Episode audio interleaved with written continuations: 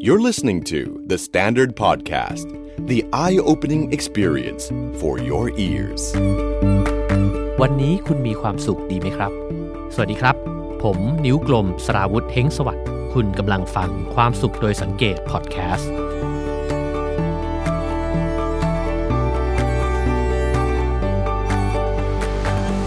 หากมีวิธีที่จะทำให้คุณหายเศร้า หรือหายจากความทุกข์ภายใน 2 สัปดาห์ คุณผู้ฟังสนใจที่จะทำไหมครับ ไม่นานมานี้นะครับ ผมเพิ่งมีโอกาสได้พบกับน้องคนหนึ่งนะครับ แล้วก็มีโอกาสได้นั่งคุยกันนะครับ จริง ๆ แล้วหลักๆ ผมเป็นฝ่ายที่รับฟังสิ่งที่น้องเขาเล่ามากกว่านะครับ สิ่งที่น้องได้เล่าให้ฟังเนี่ยคือเขาเริ่มต้นประโยคด้วยการบอกว่าช่วงนี้รู้สึกกดดันนะครับ เมื่อผมถามไปว่าเป็นเพราะอะไร เธอก็ตอบว่า เพราะว่ากลัวตัวเองเนี่ยไม่เก่งพอ จริงๆแล้วเนี่ยเธอเรียนจบนะครับจากมหาวิทยาลัยชื่อดังของประเทศเราเลยนะครับ แล้วก็เกรดเฉลี่ยดีเลย แต่พอว่าเข้าไปทำงานแล้วเนี่ยก็ได้พบกับเพื่อนที่นั่งทำงานอยู่ข้างๆกันนะครับ ที่เรียนจบมาจากมหาวิทยาลัยชื่อดังในเมืองนอกนะครับ แล้วก็นักศึกษาฝึกงานที่มาฝึกด้วยเนี่ยก็กำลังจะไปเรียนต่อในมหาวิทยาลัย ที่ดังมากของประเทศอังกฤษนะครับ ก็เลยกลายเป็นว่าคนรอบตัวเนี่ยดูเก่งไปหมดเลย แล้วก็พ่อแม่ของเธอเนี่ยก็ยังมักจะบอกอยู่เรื่อยๆนะครับว่าอยากให้เธอเนี่ยเก่งกว่านี้ไปอีก ทั้งหมดก็เลยสร้างแรงกดดันนะครับที่ทำให้เกิดความทุกข์ขึ้นมาในใจ อีกเหตุการณ์หนึ่งที่เพิ่งได้เจอไม่นานเช่นกันนะครับ ก็คือในวันที่มีโอกาสได้ไปบรรยาย ในสถานที่แห่งหนึ่งนะครับ ก็มีพี่สาวคนหนึ่งเนี่ยมาร่วมแบ่งปันประสบการณ์ให้ฟังนะครับ แล้วเธอก็บอกว่าจริงๆเนี่ยมีความฝันอยากจะลงมือทำบางสิ่งบางอย่างเนี่ยมานานแล้วนะครับ พอถามว่าแล้วทำไมถึงไม่ทำตามสิ่งที่อยากทำนะครับ เธอก็บอกว่า เป็นเพราะความกลัวในใจ พอถามว่ากลัวอะไรเนี่ย เธอก็บอกว่า กลัวว่าถ้ามันไม่สำเร็จถ้ามันพลาดขึ้นมาเนี่ยก็จะอายคนอื่นนะครับ แล้วก็กลัวว่าคนอื่นจะมองไม่ดี จากเรื่องที่เล่ามาทั้งสองเรื่องนะครับ เราก็จะเห็นว่า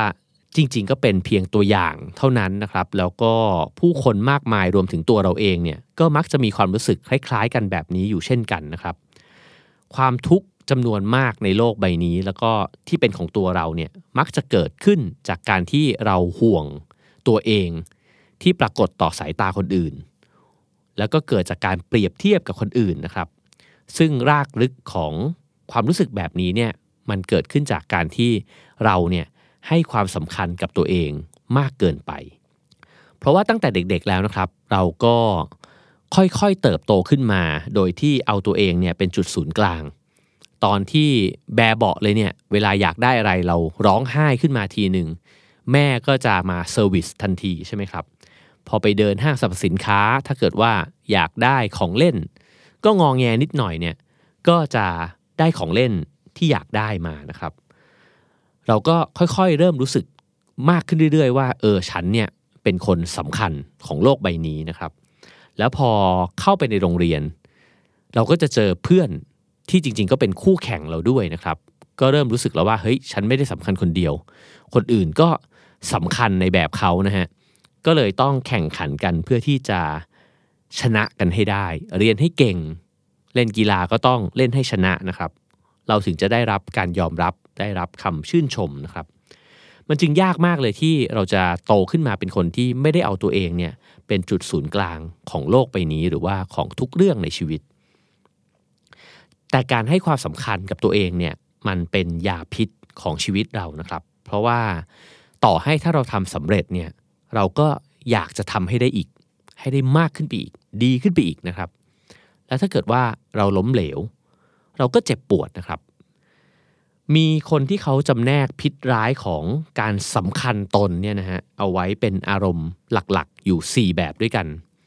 แบบที่ 1 ก็คือ ความอาย ความอายเนี่ยมันก็คือความต้องการลึกๆนะครับที่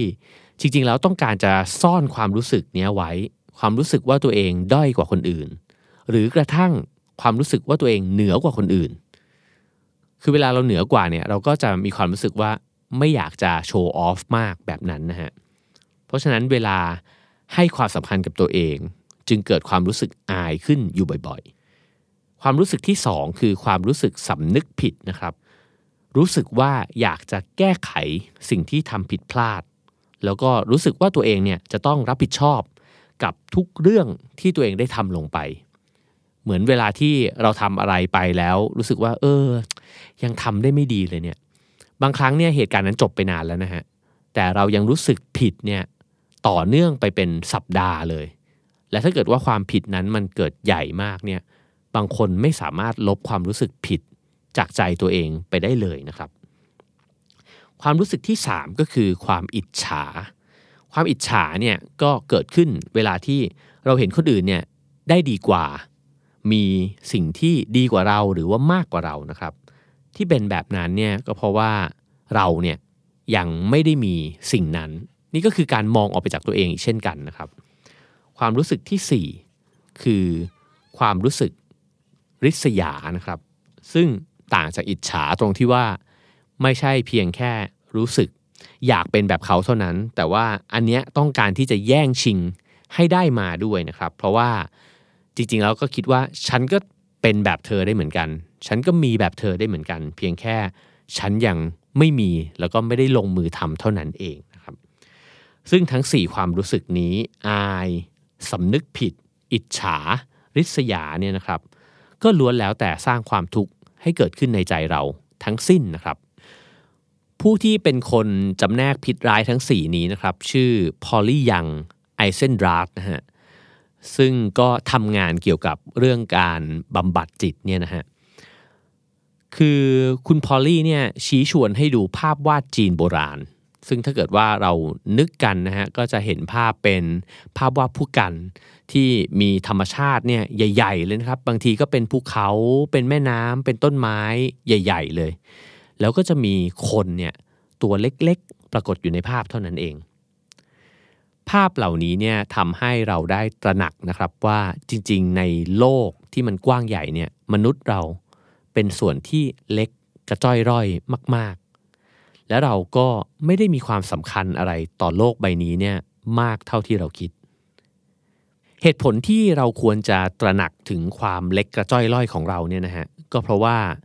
การที่เราเผลอคิดไปว่าเราตัวใหญ่มากๆสำคัญมากๆเนี่ยมันนำมาซึ่งความทุกข์ล้วนๆเลยนะครับ ตอนที่ผมคลิกเข้าไปฟังคลิปที่คุณพอลลี่พูดบนเวที TED Talk ใน YouTube นะครับ ก็ ฟังสิ่งที่เธอพูด แล้วก็รู้สึกว่าคล้อยตามนะฮะแต่สิ่งที่ทำให้ประทับใจมากๆ กลับไม่ใช่คำพูดของคุณพอลลี่บนเวที แต่กลับกลายเป็นคอมเมนต์คอมเมนต์หนึ่งครับ ที่เขียนไว้อย่างยาวเลยนะครับใน YouTube ในคลิปนั้นนั่นเองนะฮะผู้เขียนเนี่ยใช้ชื่อว่าลารีนะฮะซึ่งคอมเมนต์ของเขาเนี่ยได้รับการคลิกไลค์จนกระทั่งขึ้นเป็น top comment เลย คุณลารีเนี่ยเขียนเล่าถึงชีวิตตัวเองให้ฟังครับ เพื่อที่จะยืนยันในสิ่งที่พอลลี่พูดว่า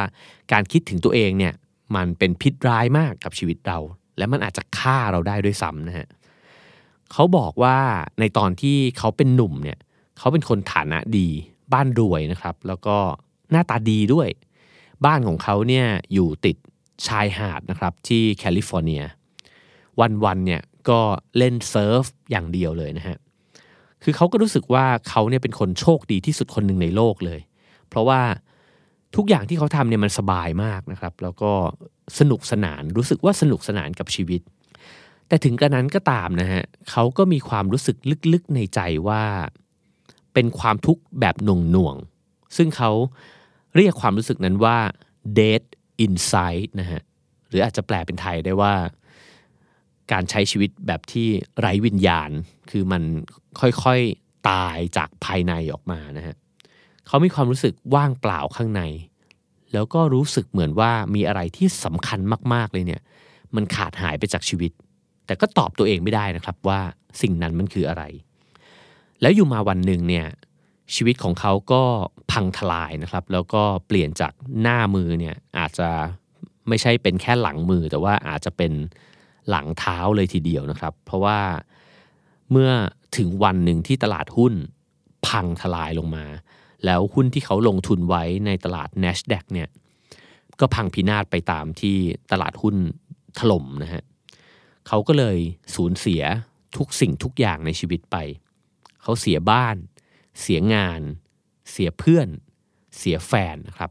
แล้วก็กระทั่งครอบครัวที่เขาเคยอยู่อาศัยมาด้วยตลอดเนี่ย ก็ ไม่นับเขาเป็นคนหนึ่งในครอบครัว อาจจะเป็นเพราะว่าในช่วงเวลานั้นเนี่ยเขาก็ทำตัวได้ไม่ดีสักเท่าไหร่ด้วยนะครับ เหตุการณ์ที่เกิดขึ้นทำให้เขากลายไปเป็นคนข้างถนน แล้วก็ต้องย้ายที่อยู่นะครับเขาก็เลยวางแผนครับว่าเขาจะย้ายไปอยู่อีกเมืองหนึ่งแล้วก็จะใช้เงินก้อนสุดท้ายในชีวิตเนี่ยให้หมดเกลี้ยงเลยนะฮะหลังจากนั้นเนี่ย เขาก็ตัดสินใจว่าจะจบชีวิตตัวเอง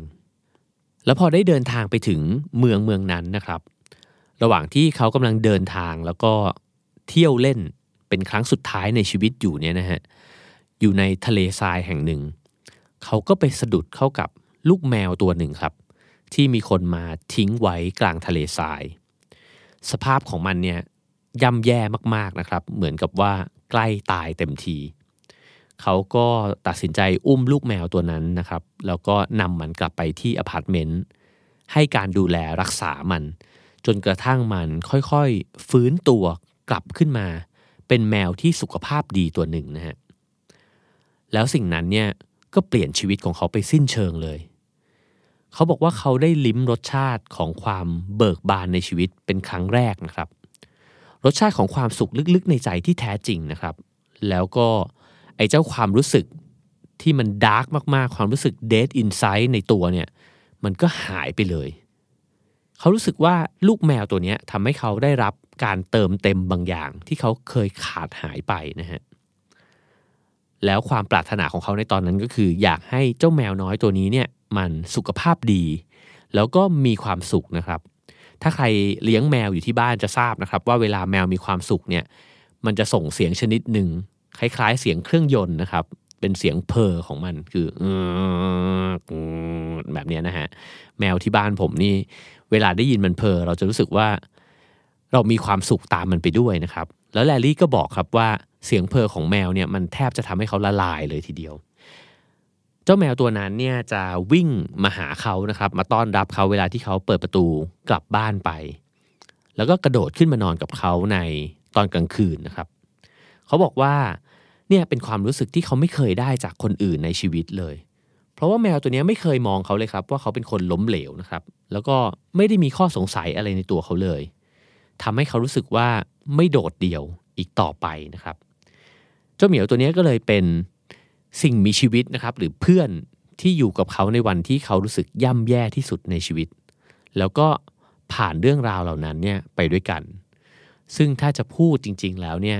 เขาก็ได้พบกับเจ้าแมวน้อยตัวนี้ในวันที่แย่ที่สุดในชีวิตของมันเช่นกันนะครับ ลารี่ก็เลยบอกเคล็ดลับของความสุขให้ฟังนะครับว่า ถ้าคุณอยากมีความสุขเนี่ยให้ลืมไปเลย ว่าคุณจะต้องไขว่คว้าให้ได้อะไรมา คุณไม่ต้องการอะไรเลย เพื่อที่จะมีความสุข สิ่งเดียวที่คุณต้องการคือ คุณจะต้องอยู่ตรงนั้นเพื่อใครสักคน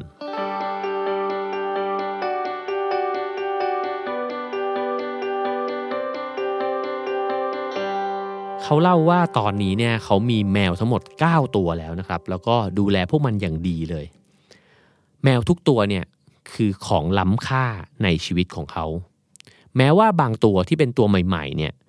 จะไม่ได้เชื่อใจเขานักนะครับ แล้วก็อาจจะไม่ได้จงรักภักดีเชื่อฟังอะไรมากมายนะครับ นั่นเป็นนิสัยของแมวอยู่แล้วนะฮะแต่เขาก็บอกว่านั่นไม่เป็นไรเลย เพราะพวกมันเนี่ยไม่ได้มีชีวิตอยู่เพื่อเขา เป็นเขาต่างหากที่มีชีวิตอยู่เพื่อพวกมัน และสิ่งนี้เองครับที่ทำให้เขารู้สึกดีกับชีวิตตัวเอง ความสุขของแมวเหล่านั้นเนี่ยคือความสำเร็จของเขา และนั่นคือความรู้สึกที่ดีที่สุดในโลก เขาคือฮีโร่ของเจ้าเหมียวพวกนี้ นี่เป็นสิ่งที่เขาเขียนนะครับรารี่เนี่ยบอกว่าทุกคนเนี่ยอยากจะเป็นฮีโร่ด้วยกันทั้งนั้น แต่เราดันเลือกวิธีที่จะ โกยทุกสิ่งเข้าหาตัวเองนะครับ เราใช้วิธีที่จะเอาชนะคนอื่น เก่งกว่าคนอื่น ประสบความสำเร็จมากกว่าคนอื่น โดยที่คิดว่าการทำแบบนั้นเนี่ยทำให้เราได้เป็นฮีโร่แต่ความอยากที่ไม่รู้จบแบบนี้เนี่ยแหละ ที่มันจะฆ่าเราได้นะฮะมันจะทำให้เราเป็นทุกข์หนักจนกระทั่งเรารู้สึกว่า ถ้าสูญเสียมันไปในวันใดวันหนึ่งเนี่ยเราจะไม่อยากมีชีวิตอยู่ ซึ่งการยึดตัวเอง เป็นสิ่งที่สำคัญที่สุดในโลกแบบนี้เนี่ยราลี่เขาบอกว่ามันเป็นสิ่งที่จิตวิญญาณลึกๆภายในตัวเราเนี่ยโดยธรรมชาติแล้วเนี่ยมันทนไม่ไหวกับความปรารถนาที่มันร้อนรุ่มแบบนี้นะฮะเพราะฉะนั้นเวลาที่เราเห็นแก่ตัว หรือคิดถึงแต่ตัวเองเนี่ยมันจึงเจ็บปวดอยู่ข้างในลึกๆอยู่เสมอ เขาใช้คำที่แรงมากครับ เขาบอกว่าคนที่เห็นแก่ตัวเนี่ยคือขยะ แล้วก็ ไม่ได้มีใครต้องการที่จะอยู่ใกล้กับคนเห็นแก่ตัวนะครับ แต่ในทางตรงกันข้าม ถ้าเกิดว่าเราทำตัวให้มีคุณค่ากับคนอื่น หรือสิ่งอื่นๆเนี่ยฮะนั่นแหละจะเป็นการทำให้คนอื่นๆเนี่ยเขาอยากอยู่ด้วย แล้วตัวเราเองก็จะมีความสุขจากความรู้สึกนั้น ตอนที่อ่านคอมเมนต์ของราลี่จบเนี่ยนะครับ ผมก็ทำให้คิดถึงสิ่งที่เดลคาเนกี้เนี่ยเคยเขียนไว้ ในหนังสือ How to Stop Worrying and Start Living นะฮะในบทหนึ่งเนี่ยเขาตั้งชื่อบทว่าวิธีรักษาความทุกข์ระทมภายในสองสัปดาห์ให้คำสัญญาเหมือนกับครีมทาหน้าอะไรแบบนั้นเลยนะฮะเขาเล่าถึงจิตแพทย์คนหนึ่งครับ ชื่อดรอัลเฟรดแอดเลอร์นะฮะที่มักจะบอกกับคนไข้ของเขาที่เป็นทุกข์แล้วก็กำลังเศร้าซึมเนี่ยว่า เขามีวิธีวิธีหนึ่ง ที่จะทำให้คนไข้ของเขาเนี่ยหายจากภาวะทุกข์ตรมเนี่ยภายใน 14 วัน ถ้าปฏิบัติตามคำแนะนำของเขานะครับคำแนะนำนั้นก็คือ เขาบอกว่า จงพยายามคิดทุกวันว่าคุณมีวิธีใดบ้าง ที่จะทำให้ใครสักคนได้รับความพอใจ ในหนังสือของเดลคาเนกี้เนี่ยมีเรื่องเล่าของเด็กคนหนึ่งนะครับ ที่ถูกพ่อแม่เนี่ยทิ้งไป แล้วเขาก็ต้องย้ายที่อยู่นะครับไปอยู่กับบ้านชาวนาแห่งหนึ่งนะครับ การย้ายที่อยู่เนี่ยทำให้เขาต้องกลายไปเป็นเด็กใหม่ในโรงเรียนพอเข้าไปเรียนเนี่ยก็ถูกเพื่อนล้อเลียน แล้วก็กั่นแกล้งสารพัดเลย เพราะว่าเขาเป็นเด็กหน้าใหม่ รวมถึงยังถูกแซวนะครับว่าเป็นเด็กกำพร้า พ่อแม่ไม่มีแบบนั้นนะครับทำให้เขากลับบ้านมาร้องไห้ทุกวันเลย จนกระทั่ง หญิงสาวนะครับ ซึ่งก็เป็นภรรยาของชาวนาที่เขาไปอยู่ด้วยเนี่ยที่รับอุปการะเขามา ทนไม่ไหวนะฮะแล้วก็เลยบอกเขาในวันหนึ่งว่าราฟเด็กพวกนั้นเนี่ยมันจะไม่ล้อแกว่าเป็นเด็กกำพร้าไม่มีพ่อไม่มีแม่อีกต่อไปแล้ว ถ้าเกิดว่าแกทำตัวให้พวกนั้นเนี่ยเห็นว่าแกเอาใจใส่ คนพวกนั้นบ้าง แล้วก็ทำอะไรบางอย่างที่เป็นประโยชน์กับเขานะฮะหลังจากนั้นราฟก็เลยเปลี่ยนวิธีครับ แล้วก็ หาวิธีที่จะช่วยเพื่อนที่ล้อเขาเหล่านั้นฮะพอดีว่าเขาเป็นคนเรียนเก่งนะครับ เขาก็เลยช่วยเพื่อนเนี่ยทำกันบ้าน เขียนเรียงความนะครับ เวลาที่เพื่อนเขียนไม่ออกเขาก็ไปช่วย